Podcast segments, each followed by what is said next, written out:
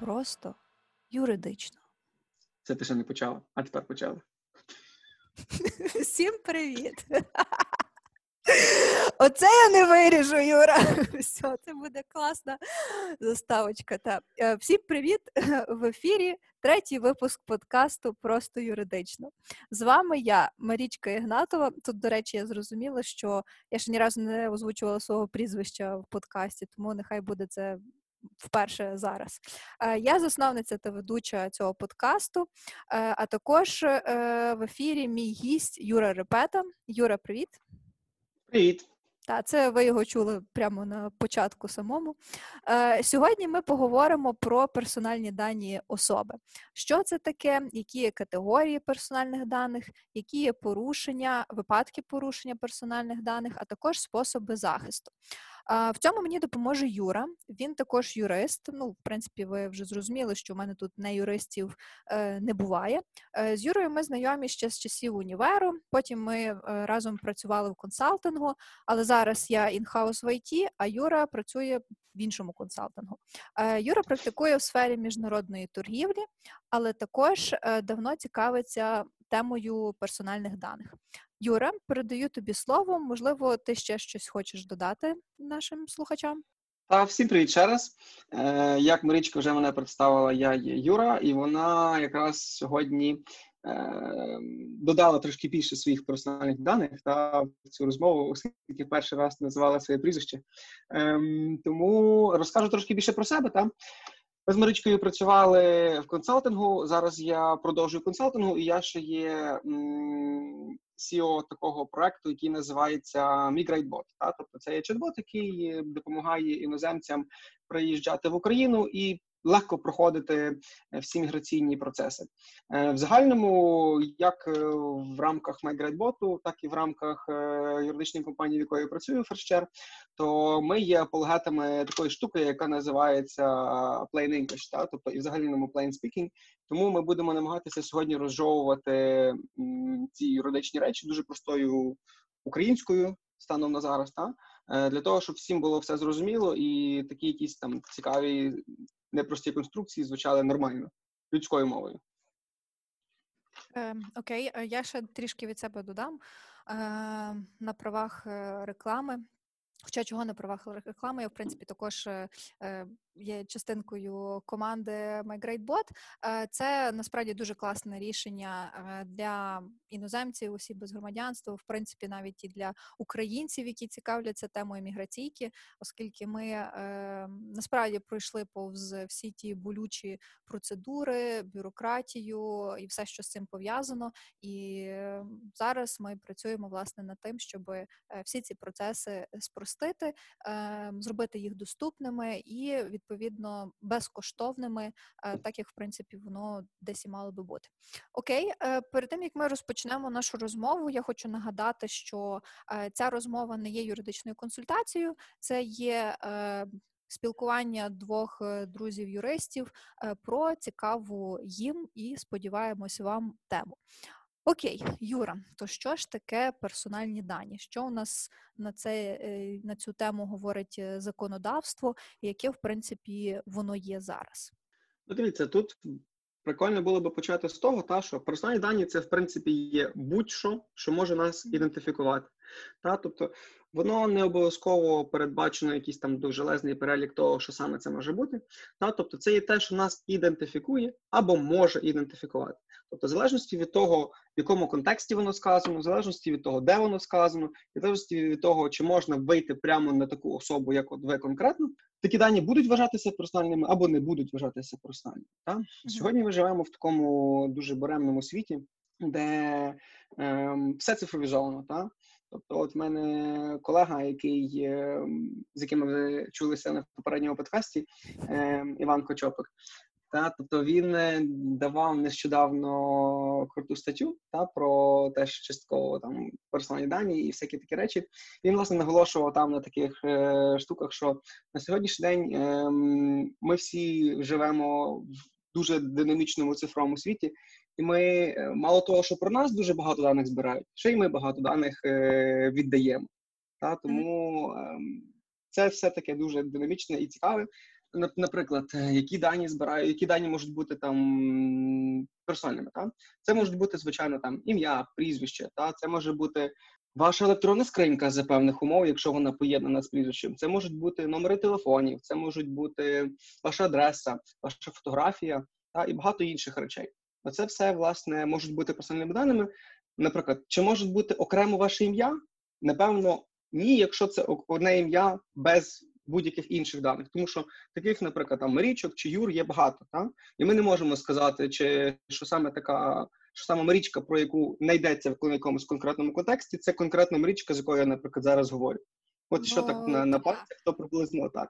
Я просто ну скажу про себе, що я така трохи параноїдальна людина, тому коли я чую десь Марічка чи читаю, то так думаю, що напевно то про мене. Ну, але це такий більше офтоп. Ем, окей, ем, ну в принципі, в Україні, якщо брати якусь там законодавчу базу, то основою є звичайно конституція. Е, і ще є профільний закон, це закон України про захист е, персональних даних. Ну, якщо в конституції, то там, якщо не помиляюсь, зазначено, що кожен має право законним способом е, отримувати, збирати, зберігати, загалом обробляти е, інформацію, е, але знову ж таки наголошуючи законним способом. Ну а закон про захист персональних даних він же в принципі детальніше е, розрізняє е, суб'єктів, що таке персональні дані, які є підстави для обробки персональних даних, і ще багато інших практичних речей також. Окей. Давай тоді, можливо, ми трішки перемістимося до е, питання, які є категорії персональних даних, і чи всі дані про особу є персональними. Тут я би напевно особливо хотіла звернути увагу на такі три, скажімо, інститути, е, категорії, точніше, це конфіденційна інформація, це інформація про особу, ну і вже власне самі персональні дані. Тут ще власне до е, тих речей, які Марічка говорила про законодавче закріплення, та можемо сказати, що е, як воно в загальному по світу робиться і як воно в загальному по світу регулюється. Ми знаємо, що є така штука, яка називається е, Європейська конвенція прав людини. Е, це такий документ, е, на основі якого ви можете подавати, наприклад, в Європейський суд з прав людини про порушення ваших прав, або не подавати, якщо там, наприклад, немає таких прав. Насправді довго точилася була дискусія, чи, чи можна, якщо там порушують ваші там персон... обіг ваших персональних даних, чи порушують якісь певні ваші ну, поняття, які стосуються власне персональних даних, та чи можете ви там судитися в Європейському суді, та чи передбачено право людини на там захист своїх персональних даних? Прямо такого не передбачено, але воно входить в е, поняття приватності. Та воно входить в, поняття статті 8 е, конвенції, яка нам говорить про право на повагу до особистого і сімейного життя. І власне в рамках того вважається, що особа має право на приватність, а приватність це власне є персональні дані.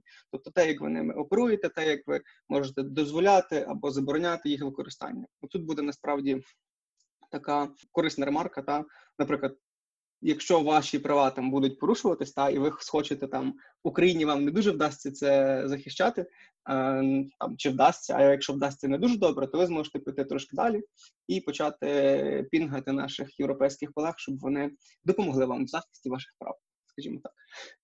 Окей, та дякую. Насправді дуже слушна ремарка, е, оскільки дійсно, якщо ви вичерпаєте всі правові способи захисту своїх прав в Україні, то ніколи не забувайте про е, можливість е, звернутися до іноземних установ.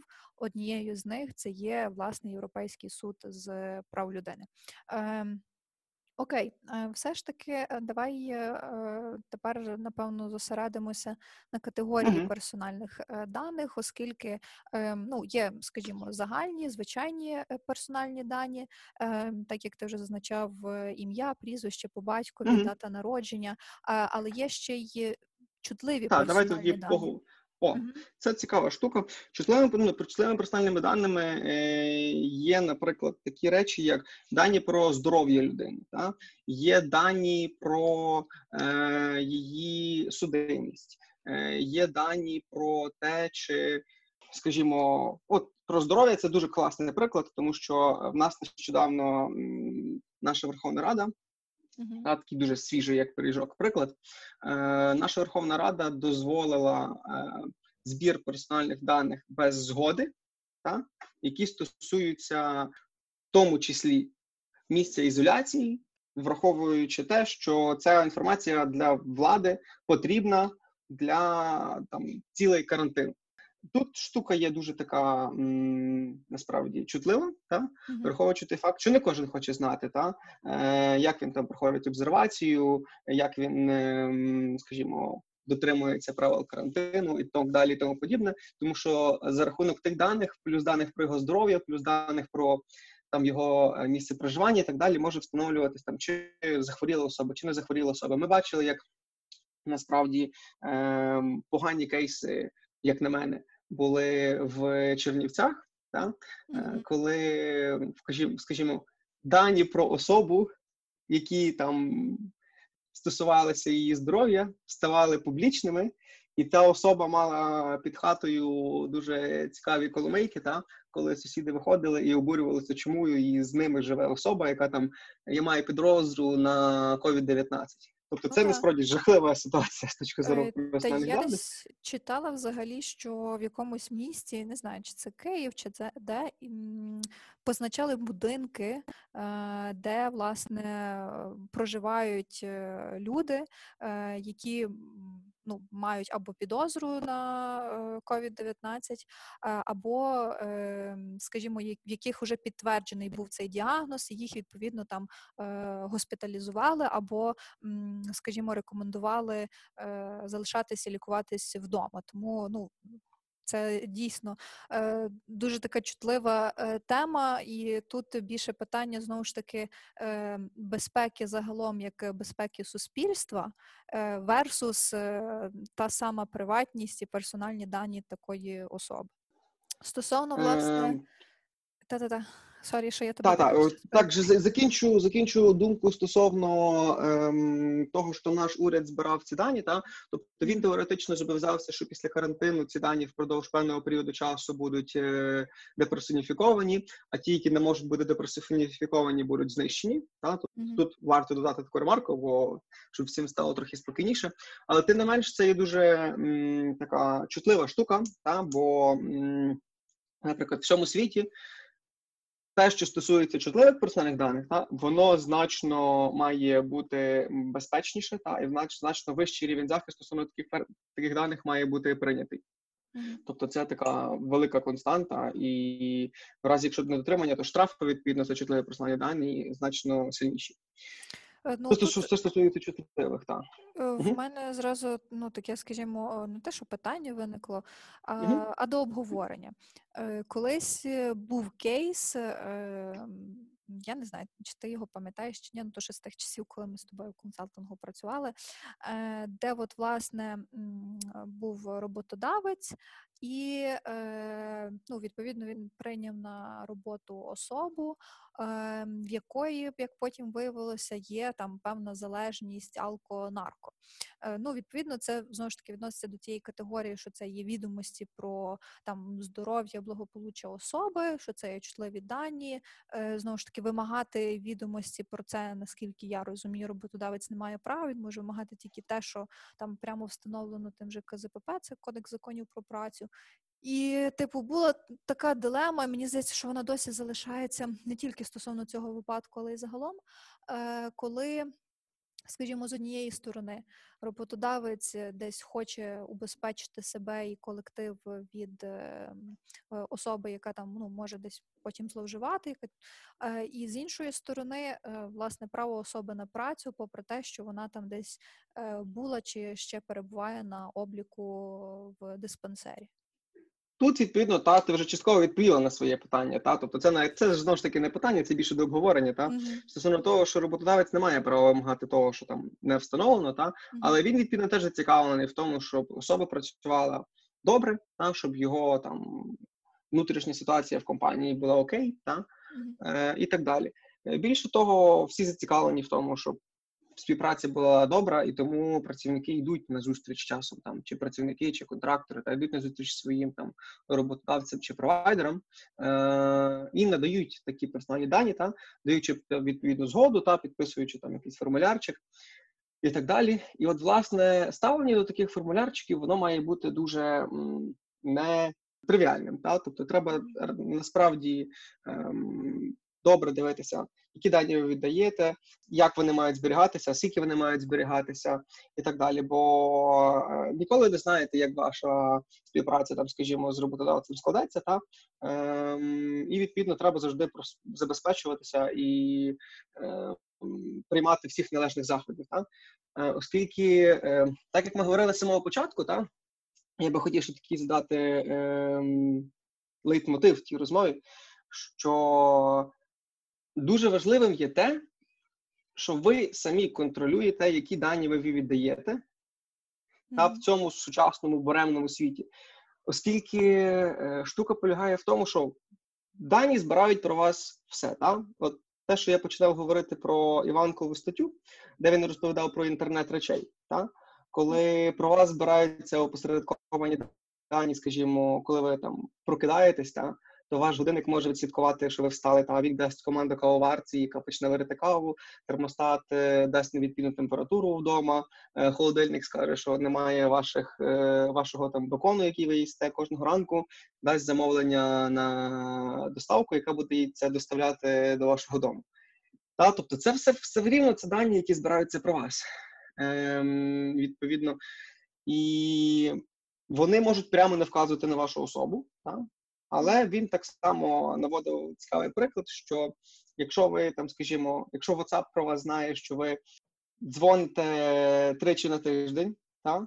на номер телефону, який в публічних джерелах висить як секс по телефону, та, і він знає, що ви говорите тричі на тиждень по півгодини з тим номером, то в принципі особливо не потрібно знати, про що ви там говорите. Та факт сам того, який контекст розмови, в принципі, очевидний.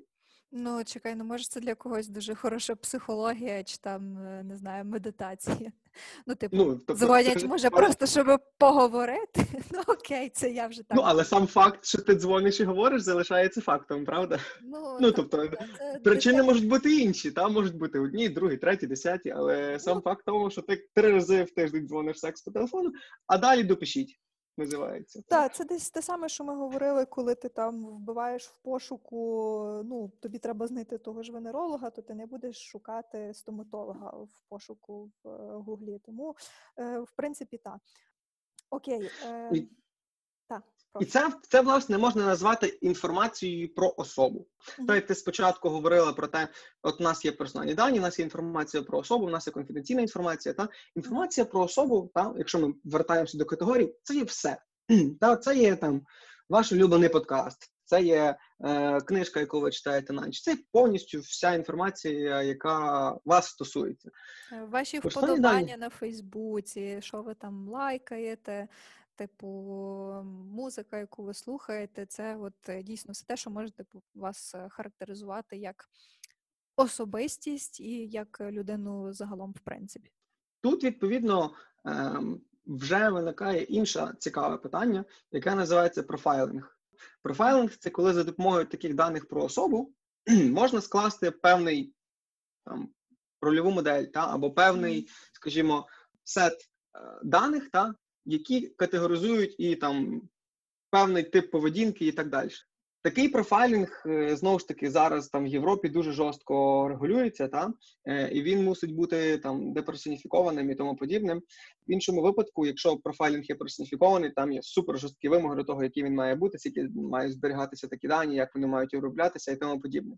Е, Оскільки, якщо профайлінг збігається з персональними даними, це по суті там досьє наших бравих контролюючих органів та там про, про вас, тому що про вас в принципі відомо все. Починаючи від того, які тости на станок їсте, коли ви є вдома, коли вас вдома немає, е, на яких там пабліках е, в інстаграмі зависаєте і тому подібне. Тобто це є там глобальна обізнаність, та, і тут можна вже знаєш, е, запускати трейлер до там чорного дзеркала. О, та в нас такий другий прям подкаст тематичний е, виходить. Напевно, я таки попрошу е, свого графічного дизайнера зробити нам якусь гарну, красиву підложечку е, тематичну з чорним дзеркалом. Ем, окей, це, до речі, насправді дуже цікаво, тому що ну, мені принаймні так здається, в Україні ну, саме така категорія, як профайлінг, ем, ну, є доволі поширеною, і, зокрема, серед різних надавачів послуг. Ну, ми власне про це теж вже спілкувалися е, в попередньому випуску з Іваном, е, що Типу, там мобільний оператор один е, дав інтерв'ю про те, ем, яким чином на основі дзвінків наших е, формується власне такий портрет поведінковий, е, і за рахунок цього е, розсилається такий тематичний спам. Ну, наприклад, ти там зачастив до свого лікаря, там до нього телефонуєш, консультуєшся, переписуєшся з ним, і тобі потім починають приходити різні смски, повідомлення з різних страхових компаній. Совпадіння, ну як то кажуть, не думаю. І власне.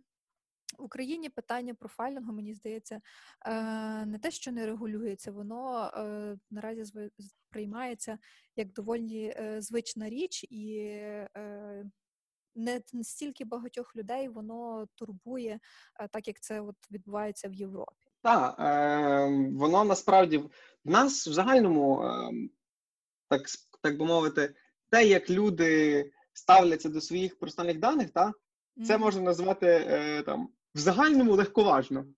Це м'яко Е, кажучи, а навіть не в загальному. Я би по-іншому навіть виразилася. Ну, про якісь конкретні приклади, давай ми їх обов'язково ще зачепимо, але трішки пізніше.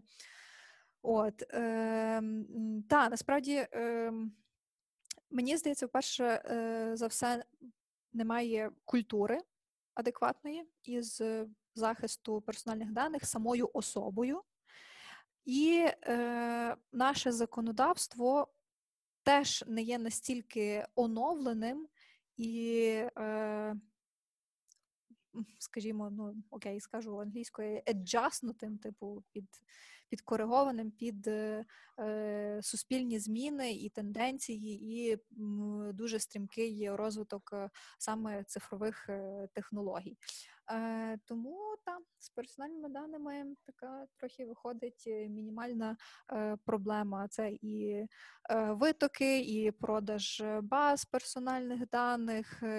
Там ну, можна багато насправді охарактеризовувати той же ж. Давай, е, до речі, наведемо якісь приклади, та? тобто, от Давай. де може прилетіти, та де може бути погано, та якщо ви там, скажімо, легковажно ставитесь до своїх персональних даних. От ми з Мрічкою такі двоє сілеристів, та кажемо, ай-яй-яй, як Так. недобре. Я говорити тобі про розкажу зразу свій приклад. Типу, ем, укладала я недавно договір з інтернет-провайдером. Ем, ну, перед тим, типу, я м, подзвонила по номеру, принципі, кажу, добрий день, ну там домовились, це все. Е, мені відписує, я так розумію, представник е, пише мені на Viber, тобто я бачу, що мені приходить повідомлення. Ну, я відкрила, я побачила є їхній цей значок, підписано там назву цього провайдеру. Е, Вони мені просто ще зазначили, що от я там телефонувала, конкретно про що домовилися. І е, така окей, там домовилися, коли має приїхати їхній е, працівник е, встановлювати. Ну і мені типу кажуть: ем, скиньте нам фотки свого паспорту, ІП, ну і ще там щось. Ми просто впишемо то в договір, а наш працівник привезе, і ви це підпишете на місці. Я така, типу, секунду сиджу і така ерор, ерор, ерор. Що, що відбувається? На вайбер скидати? Боже мій. Ну, одним словом, в даному випадку я чемно сказала, що я не буду цього робити, тому що, ну, по-перше, е, навіть якщо, умовно кажучи, припустимо, що це дійсно зі мною спілкувався представник інтернет-провайдера, е, вони не пропонували мені жодного такого якогось документа, тої ж самої згоди на обробку персональних даних, підписатися, ознайомитися. Тобто мені просто сказали, скидайте фото паспорта і PN, ми це впишемо, і я мала повірити на чесне слово, що воно так і буде, і що потім мій паспорт і PN не піде гуляти десь інтернетом, е, чи не буде використовуватися в якихось інших е, нехороших цілях. Е, тому я запропонувала, що ви мені привезіть договір template, я просто впишу від руки е, там цю всю інформацію. Один примірник е, залишиться у мене вже підписаний з вашої з моєї сторони, інший там передам вашому працівнику. Ну, це принаймні було ще десь більш-менш адекватною ситуацією. Ну, десь І напевно люди все рівно е, там неприємно обурювалися. Коротше, е, come on, ну типу, давай, ну типу, так всі так роблять. Для чого собі ускладнювати життя? Та тобто, чому це робити? Типу, ну, давай типу, такі, скидай нам дані, ми впишемо там цей. Що ти починаєш тут бавитися в юриста? Та? Юра, так і, так і було насправді. Ну, е, тобто, ти по факту маєш боротися і відстоювати своє право на свої персональні дані. Ну, це десь з моєї сторони так виглядало. Виглядало це насправді доволі таки дико. Ну, е, не знаю, повторюсь, типу, можливо, це доволі параноїдально, але я е, дбаю про свої персональні дані. І е, особливо, коли так декілька якихось різних дзвіночків тобі на Viber прийде е, десь за кордону з якихось невідомих номерів. Я не знаю, типу, воно десь там автоматично генерується чи ще. Але я коли послухала історики одного нашого е, спільного хорошого друга, який супер секюрнутий, я думаю, що ти догадуєшся, про кого я говорю. Ромчик, привіт. Чесно, не смішно, абсолютно ні разу. І тому е, я десь для себе прийняла таке рішення, що я за такими речинами слідкую. Я ну, дбаю про свої персональні дані в тій мірі, наскільки це можливо, і наскільки ну, десь моя обізнаність і мої знання стосовно цього дозволяють це зробити. Ну, якось так, якщо взагалі про ту історейку Ну і відповідно, та насправді, от я теж наведу приклад. Ем, мені буквально на днях е, прийшло сповіщення на Монобанк там про те, що я поміняв паспорт, е, і відповідно прошу надіслати фотку свого паспорта теж в телеграм-канал. Нам, типу, Мгм. на наш телеграм, та ніби ситуація, в принципі, аналогічна. Я розумію, що це банк, та в них є інший рівень захисту і так далі. Е, всі там дуже тішаться від Монобанку їхнім клієнтським сервісом, що все дуже спрощено, красиво, акуратно User-friendly, класно. user-friendly, та, та, та. Але насправді ситуація така сама, як в тебе. Ну, за, за, за визначенням. Та? Тобто я так само беру свою там ID-картку, я її фотографую з- з- спереду ззаду. І відповідно. Я єдине, що я роблю, це я надіюся, що їхня cyber security є окей, і що в них нічого ніде не протече, і що в них е, все буде окей. Що мені теж так собі. Тобто я вже, якщо буду їм так скидати, що, що, що я зроблю? Я просто зроблю ксерокс е, ксерокопію своєї ID, понаписую великими буквами по тому для такого-то, такого-то банку, такого-то, такого-то числа, для таких-то, таких-то цілей, дата, підпис, так, щоб воно, в принципі, налізало на мої на мою картинку, і тоді я, в принципі, можу їм таке надіслати. Ладно, хай буде. Тобто, для того, щоб можна було зрозуміти, що це таке і куди воно йде. Але відповідно, е, де власне ховається проблема? Чому б була проблема, наприклад, якби от втекло е, в монобанку, та або от в мережного там інтернет-провайдера, де би могло порватися? Та порватися могло б в тому, що якщо б в них, скажімо, щось злилося, то ваші там копії там фотографії паспорта могли б опинитися в якогось там не такого добросовісного банку і не таких добросовісних хлопців, які би почали відкривати на вас там кредити і тому подібне, а потім е, бігайте і доводьте, що ви не дурак. Це так, в принципі, е, такий тип шахрайства може бути, але насправді їм на сьогоднішній день набагато вигідніше е, банально продавати бази персональних даних. е, Там, скажімо, оператором таксі, або там, я не знаю, іншим там провайдерам сервісів, які орієнтовані на дуже широке коло е, користувачів. Тобто, продажі баз даних це в нас доволі таки, наскільки я знаю, класний чорний там сірий бізнес. Так? Ем, і не хочеться, щоб ваші дані гуляли такими, скажімо, не дуже добросовісними каналами, з відповідними потім там позитивними, точніше, там абсолютно негативними наслідками. От десь так. Тобто, тому треба дивитися за те, за тим, ем, що ви даєте, кому ви даєте і як ви даєте. Напевно, теж нещодавно бачили прикольні телеграм-канали. Можемо теж вже задіти ту тему, якщо ми вже починали про, про неї говорити. О, так, давай, це насправді Це цікава штука, Так. дуже інтересно. Е, нещодавно в Телеграмі з'явилися кілька каналів, е, які надають е, змогу за там, номером телефону, е, знаходити ІПН, знаходити там паспортні дані, ім'я, прізвище і взагалі е, всі інші е, веселі штуки.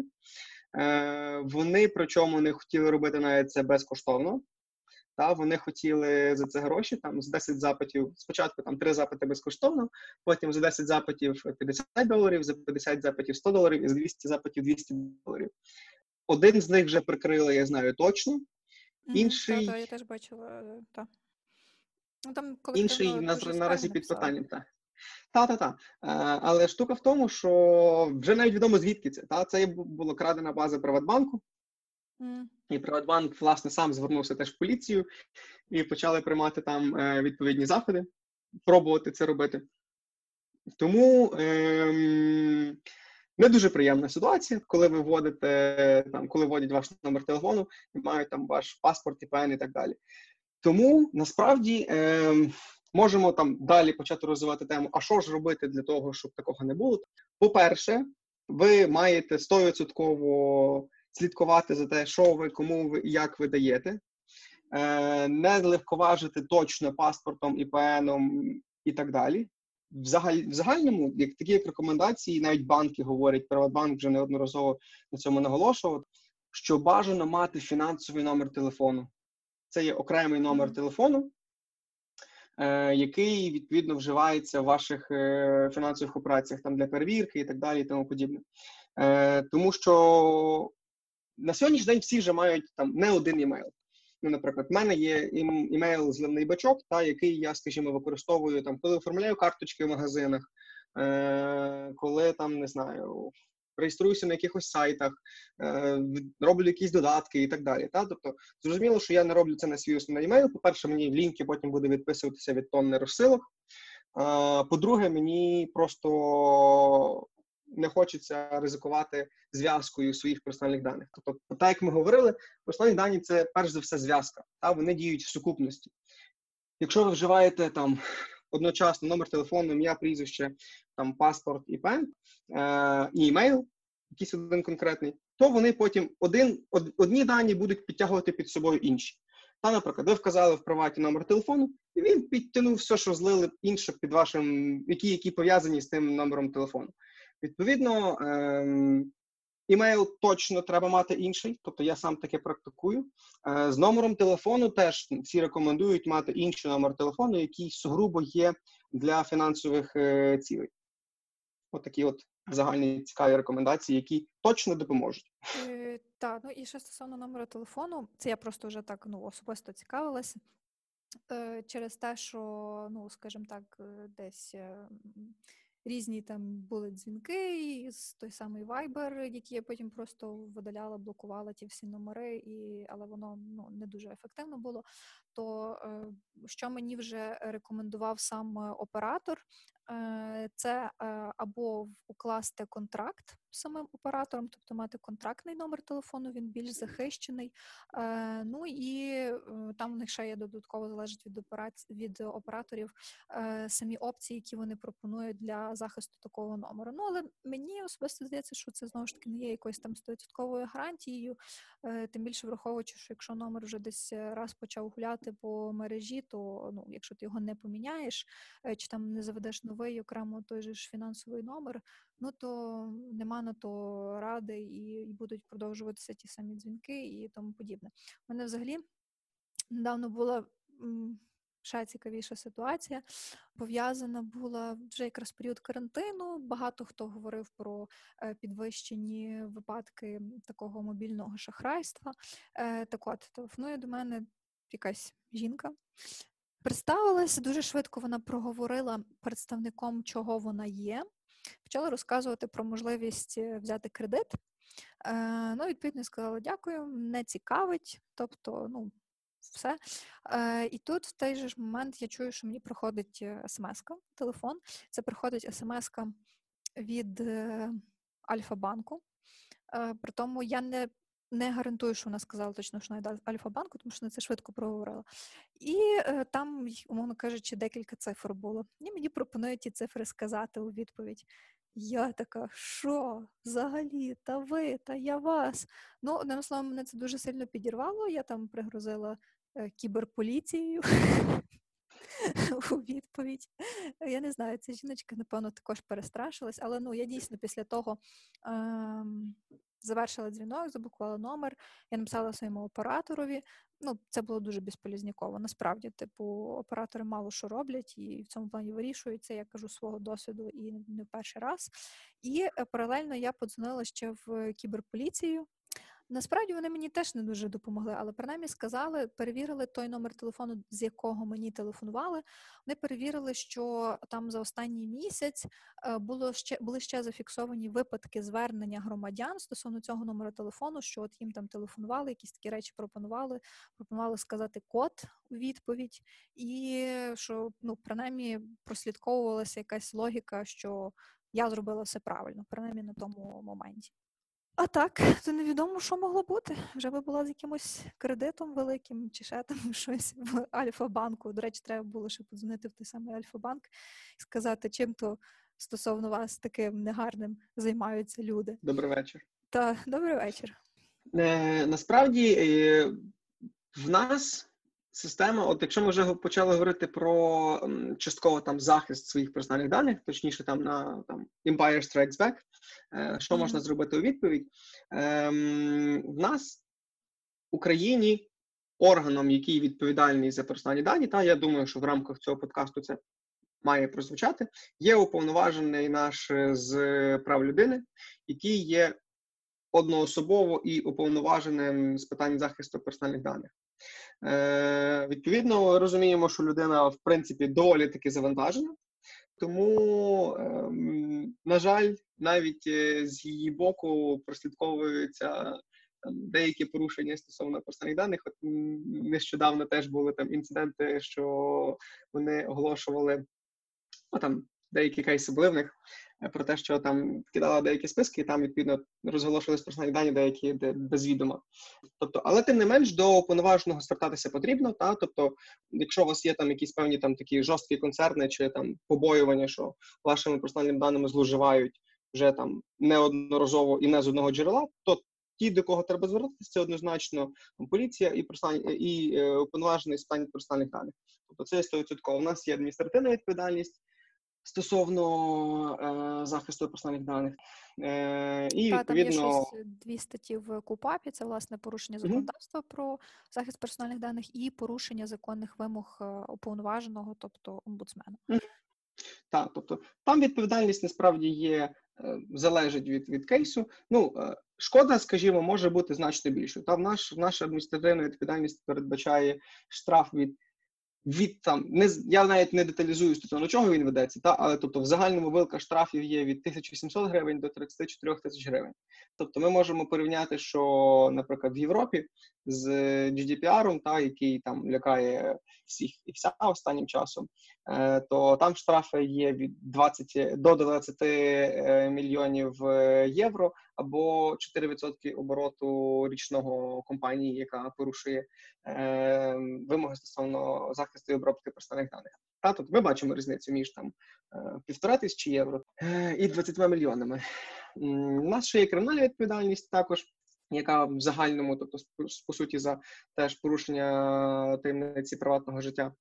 Ем, але, скажімо, remedies там не настільки ем, дієві та і, і разючі, як хотілося. Тому що, як показує там, це знову ж таки вічна там ще юридична дискусія, яку можна точити, та чи підвищення штрафів сприятиме кращій правовій культурі і того, чи люди справді почнуть дотримувати законодавства, та воно має діяти разом з іншими, скажімо, інструментами, та та там, скажімо, можливо, треба переглянути систему штрафів, там систему відповідальності, але загальний фреймворк теж треба переглянути. Треба переглянути, ем, скажімо, як людей інформують про те, наскільки важливі їхні персональні дані. Та тому, що, скажімо, молодь ем, не дуже безпечніше ставиться до персональних даних, ніж це роблять там старші люди. Мені здається, що старші люди через їхню там, скажімо, цифрову необізнаність значно е, так більш обережні ніж е, молодь, яка звикла до цього всього. Та вона виросла вже на інтернеті, та вона вже виросла на, на цифрі, і, і відповідно вона не бачить загроз. Е, Тим не менш, ем, в Європі є вже такі, е, там, скажімо, прецеденти, та і є такі е, інструменти, як, наприклад, там реалізація свого права бути забутим. Е, Це цікава штука, теж вона теж стосується персональних даних. Ем, Є навіть така справа відома, називається Google vs. Spain, про те, що особа хоч раніше була задіяна в там певних практиках, з якими, скажімо, вона більше не хотіла себе іден- ідентифікувати. Вона пройшла відповідні там е, процедури з державою, та вона там понесла певну відповідальність. В неї там не було вже ніякої судимості, нічого, і вона хотіла там почати інший проект. Але коли інші користувачі заходили е, в інтернет і вбивали там, скажімо, його прізвище, та то там перші три сторінки Гугла рясно сіяли інформацію про те, який він нехороший дядько. Е, І відповідно він хотів реалізувати своє право бути забутим. Тобто, це є те, що особа зверталася до Гугла і просила видалити певні дані про нього, які відповідно е, там певним чином дискредитували його. Тут теж штука цікава, тому що є з одної сторони там певні юридичні конструкції, є певні конструкції персональних даних, і з іншої сторони можемо говорити там про невидиму руку ринку, та яка все поправить, яка все пам'ятає, і в сьогоднішньому світі дуже важко реалізувати таке право, тому що тим не менш, тобто навіть механізм продуманий, та і якщо там, скажімо, ви хочете таке зробити, якщо воно там не пов'язано з певними речами, ви можете це зробити. Тобто і механізм вже існує, і він, наприклад, тим же GDPR, наприклад, передбачений, що ви можете звертатися до ем, того, хто власне обробляє ваші персональні дані, щоб він їх видалив. Та це, в принципі, як один з механізмів реалізації такого права бути забутим. Так, ми власне теж е, минулого випуску трішки зачіпали е, це поняття. Я ж там розказувала про фотки, які я просила видалити е, свої. Ну, я принагідно нагадую, що ми зараз спілкуємося з Юрою про персональні дані. І е, я ще так от проаналізувала нашу розмову. Е, ми ще з тобою не поговорили, хоча в принципі згадували е, власне про конфіденційну інформацію в розрізі персональних даних, оскільки по факту інформація про особу тут зрозуміло, це в принципі будь-що е, що може вас характеризувати, але от е, цікаво, власне, з конфіденційною інформацією, от що це таке і яким чином воно може десь е, пересікатись з персональними даними. Ну, наш закон говорить, що персональні дані можуть бути віднесені до конфіденційної інформації про особу або законом, або власне відповідною особою. Якщо так говорити в загальному, то конфіденційна інформація це просто така інформація, доступ до якої обмежений. Наприклад, він може бути обмежений або самою особою, або відповідно ем, там публічними органами, та Ем, і відповідно тоді така інформація може поширюватися тільки у певному порядку за бажанням тої особи, або і відповідно до передбаченої нею умов. Тобто, фактично, це означає е, конфіденційна інформація. Не плутати, наприклад, часто там в там довкола юридичній спільноті. Конфіденційна інформація плутається з е, комерційною таємницею. Комерційна таємниця це ще інша парафія, та тобто це є інформація е, юридичної особи та компанії, власне, про її там е, процеси, про її, скажімо, те, що надає їй конкурентну перевагу перед конкурентами. Та, тобто це можуть бути дані про ціноутворення, дані там про бізнес-процеси і так далі. І така е, комерційна таємниця має бути закріплена в певному положенні. Та, тобто вона має бути перелічена, категоризована, і тоді вона вважатиметься комерційною таємницею. Тобто, і тим не менш, тобто комерційна таємниця є конфіденційною, якщо говорити так по, по тому, що як з чим співвідноситься. І відповідно і персональні дані теж можуть бути віднесені до конфіденційної інформації. Окей, супер. Я дякую за таке чітке і максимально просте пояснення. Знаєш, ми з тобою е, дуже добре вкладаємося в наш регламент. Я аж приємно здивована, тому що це не виходило з попередніми спікерами. Е, але тим Я що це не через те, що розмова не цікава. Ні, однозначно цікаво. Ну насправді її можна продовжувати, особливо якщо розглядати на якихось е, конкретних кейсах, тому що ну бували такі доволі зашкварні випадки. Ну ми з Юрою знаємо ще з часів, коли ми працювали разом. Тут десь і мало місце певної прослушки телефону, е, можливо, там перечитування ще якихось там мейлів, смс-ок. Бували і кумедні випадки. Я пам'ятаю, ну це правда не робочий телефон. Е, дзвонить мені якийсь номер невідомий. Ну але я до цього спокійно ставилась, тому що на робочий телефон зазвичай хтось ну, може телефонувати з невідомого номеру. От я піднімаю трубку, і тут е, така жіночка мені каже: ні там ні добрий день, ні до побачення. Каже: Алло, алло, а ваш чоловік продає шутер? І я просто по дефолту у мене нема чоловіка. І все. Але якби був, то не продавав би. Не знаю, напевно, це але це був такий якийсь дуже замаханий день, і я навіть не мала ні часу, ні бажання розбиратися, хто ви така, звідки номер. Типу, я в мене нема чоловіка і постала трубку. Фрейд би плакав, напевно, але то вже зовсім інша історія. Окей, Юр, ем, твої рекомендації, підсумки, побажання.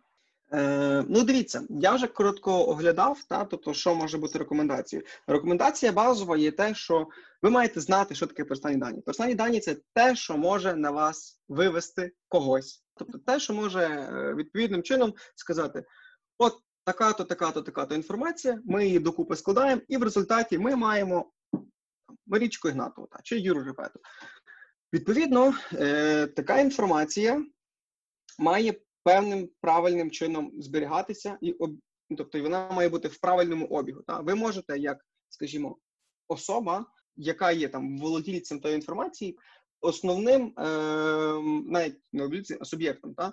Е, основним, скажімо, там е, інструментом вашого захисту є така штука, яка називається згода.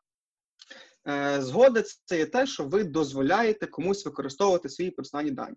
І в рамках тої згоди вона має е, така згода має бути інформованою. Тобто, коли ви даєте комусь окей на те, щоб ваші дані оброблялися, то ви маєте знати, ким вони обробляються, скільки часу вони будуть оброблятися, е, де вони зберігаються, наскільки безпечно вони зберігаються. Тобто, ви маєте право на таку інформацію. Так? Тобто, ви, якщо ви комусь віддаєте свої персональні дані і даєте згоду на їхню обробку, ви можете там впевнено питатись, а скільки часу вони будуть у вас зберігатися?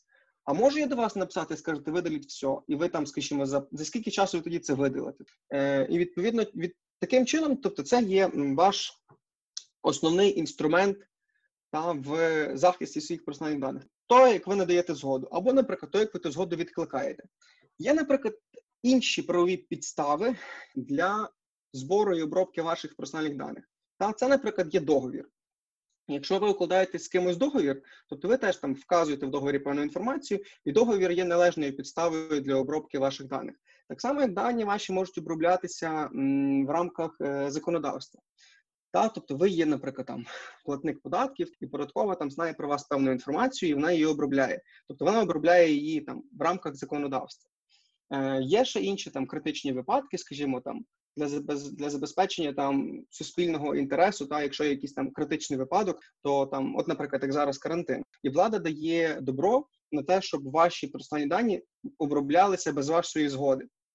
Це теж є критичний випадок, і відповідно в такому випадку є там певний суспільний інтерес в тому, щоб це було. Але тобто, це має бути знову ж таки правильно, обережно, з належним рівнем захисту і так далі.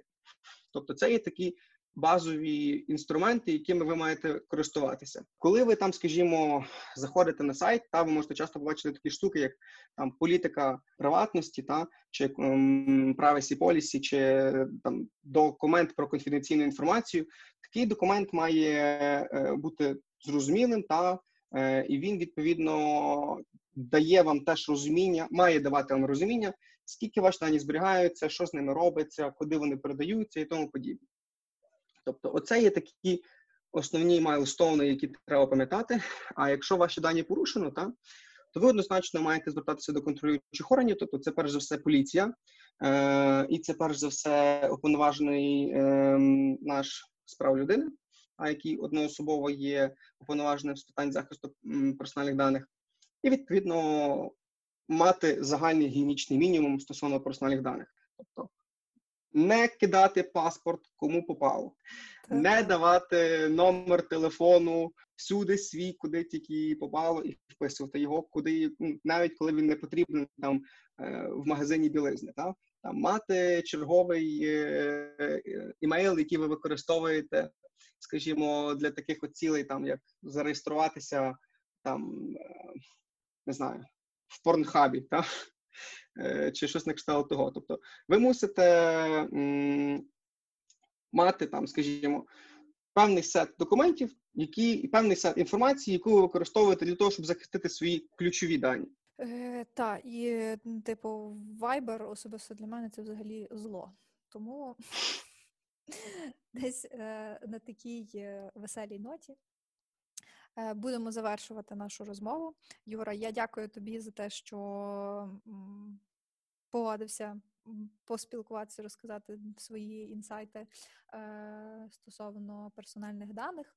Е, насправді було дуже цікаво, інформативно. Е, для мене так само, я сподіваюся, що і для слухачів е, також.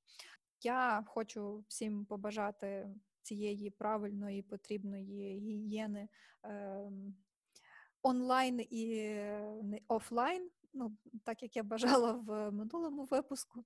Е, І е, насправді поцікавтеся трішки більше персональними даними, а особливо е, які саме дані, кому, якому обсязі ви віддаєте, оскільки знаючи відповіді на ці питання, повірте, спати буде набагато спокійніше, і той варіант, що вам там потім скажуть віддавати якийсь непонятний кредит, так просто точно не проканає. Тому дякую тобі ще раз, Юра, і всім па-па-па-па, бережіть себе.